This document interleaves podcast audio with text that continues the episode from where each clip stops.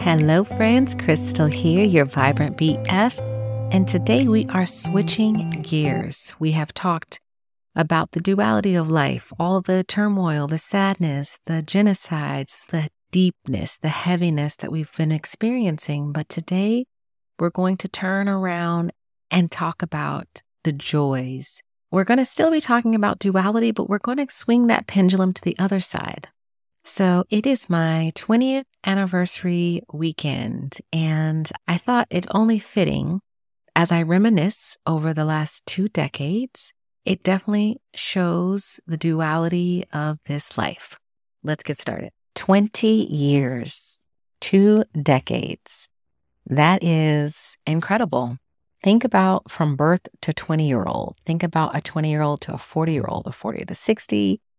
Those are some big numbers. And to think about that in a partnership is like, wow, especially in today's times. If you are in a long term partnership, you understand the many ups and downs that come with relationships, marriage, that um, many people don't always understand. And to have made it 20 years, I usually reminisce around my birthday. I think most people do. They also reminisce around the Gregorian calendar's New Year.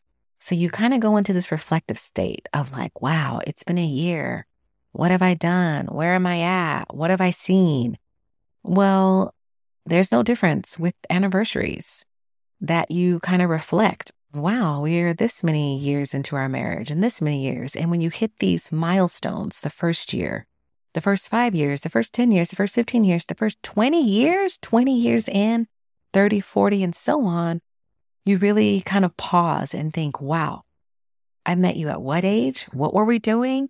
How, how are we still here? What's going on? It feels like that for me. I can't speak for everyone, but for me, I'm like, really 20 years. And then I just start thinking, how many places have we lived? How many countries have we lived in? How many times have we moved? How has our family grown?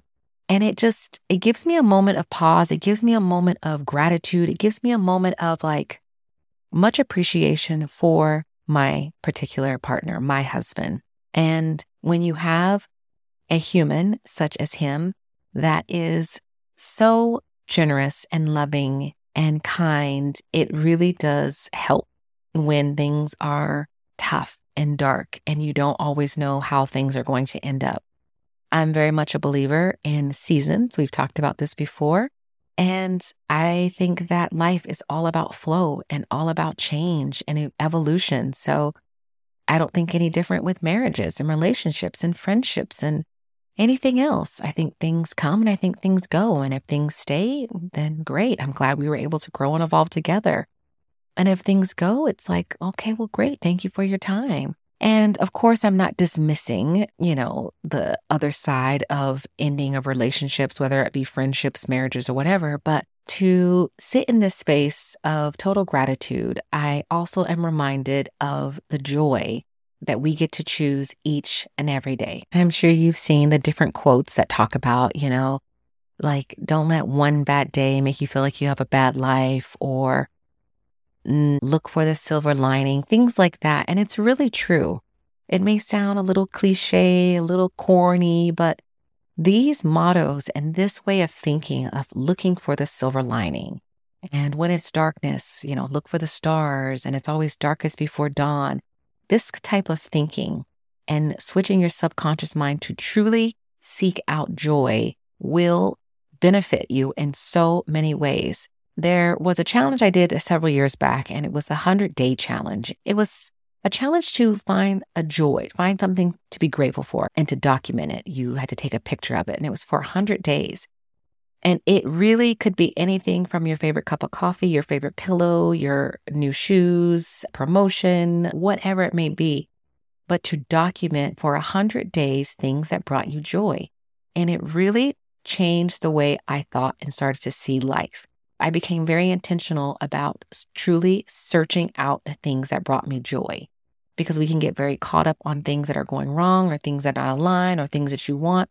But when you start seeking out what is working and what is bringing you joy, then you start to see and bring in more of that same energy. I use this example of the 100 day challenge to think about it in the 20 years of marriage. If you are married, you understand the ups and the downs that comes with any relationship, much less marriages. You add children, you add moves, you add all these extra components. And some days you really have to search out the silver lining. And I'm sure some people out there are nodding their head. Yes, indeed.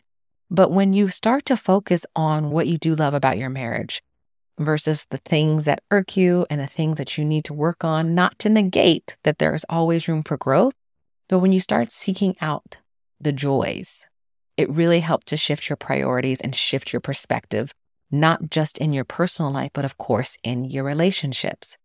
I caught myself the other day, as I was saying, reminiscing over 20 years. Wow. And I started to kind of document how it all started. And I started thinking about the things that initially attracted me to him and the things that I loved about him and qualities and little things that made me feel very special.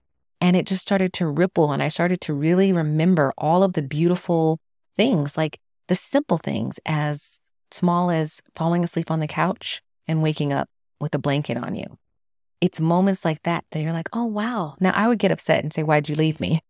So he would start to wake me up and so I could go to the room. But it was those little things that really helped me to realize how fortunate, how grateful, and how loved I am, and what a beautiful marriage that this 20 years has been overall. So let's use this. Where in your life can you start seeking out joy? So I want you to start to reminisce and think about the things that you do love about your life. It doesn't have to be a marriage. It doesn't have to be a relationship. It could just be things you love about your body. It could be things you love about friendships. It could be things you love about your marriage. It could be things you love about your work. Whatever it is, things that maybe are challenging for you right now. I challenge you to question, to think about where the joy is. I want you to start seeking out joy even in the midst of heartache and struggle and sadness. Again, this is by no way negating growth, negating change, negating dealing with real problems, issues, but it's another perspective. We're shifting the paradigm. Remember, we're looking from another angle and we're searching for the joy. What lights you up? What is it about your city that you do love? What is it about your marriage that does light you up? What is it about I want you to really start asking those questions and give yourself a challenge, whether it be a one week challenge or the one month challenge or the 100 day challenge that I did those years ago. And I think it's something we should probably start to just incorporate into our life because then it becomes the habit and it's no longer 100 day challenges. It turns into 365 day challenges. It turns into five year challenges, 10 year challenges before you know it. It's just your life. It's just the way you view things. You're constantly seeking out joy and sparks and glimmers, if you will. That's what they would call them things that bring you joy, the glimmers in life. And so life will start bringing in more of that same vibration because it's what you're focusing on. And remember our RAS that's in our brain.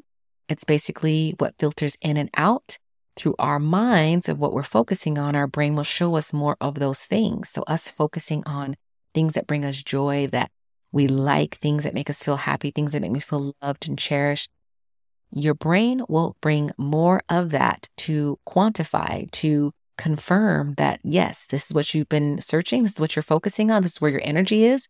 So let me show you more of this. Now, I'm saying this, and of course, it's a lot easier said than done when you're super frustrated with your spouse or with a coworker or a friend or a child or whoever.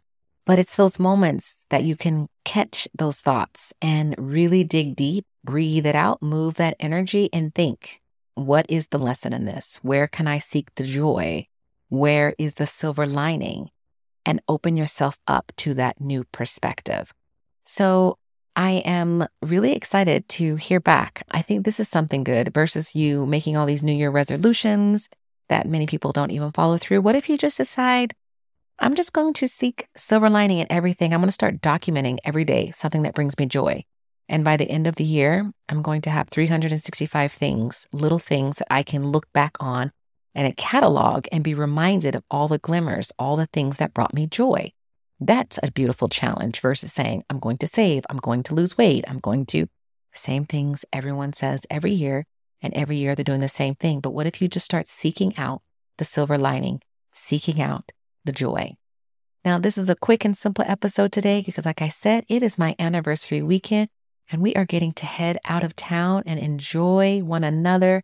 I just want to thank you all so much for being here. We only have a couple more episodes for the end of the year. And I think we're going to be starting something new, so stay tuned for that. But until next time, my friends, I hope that you feel encouraged, inspired, motivated, and that maybe you can start seeking out your silver linings, your glimmers today. And I will talk to you soon. Be sure to follow me over on IG at VibrantBF. And until next time, friends, bye bye.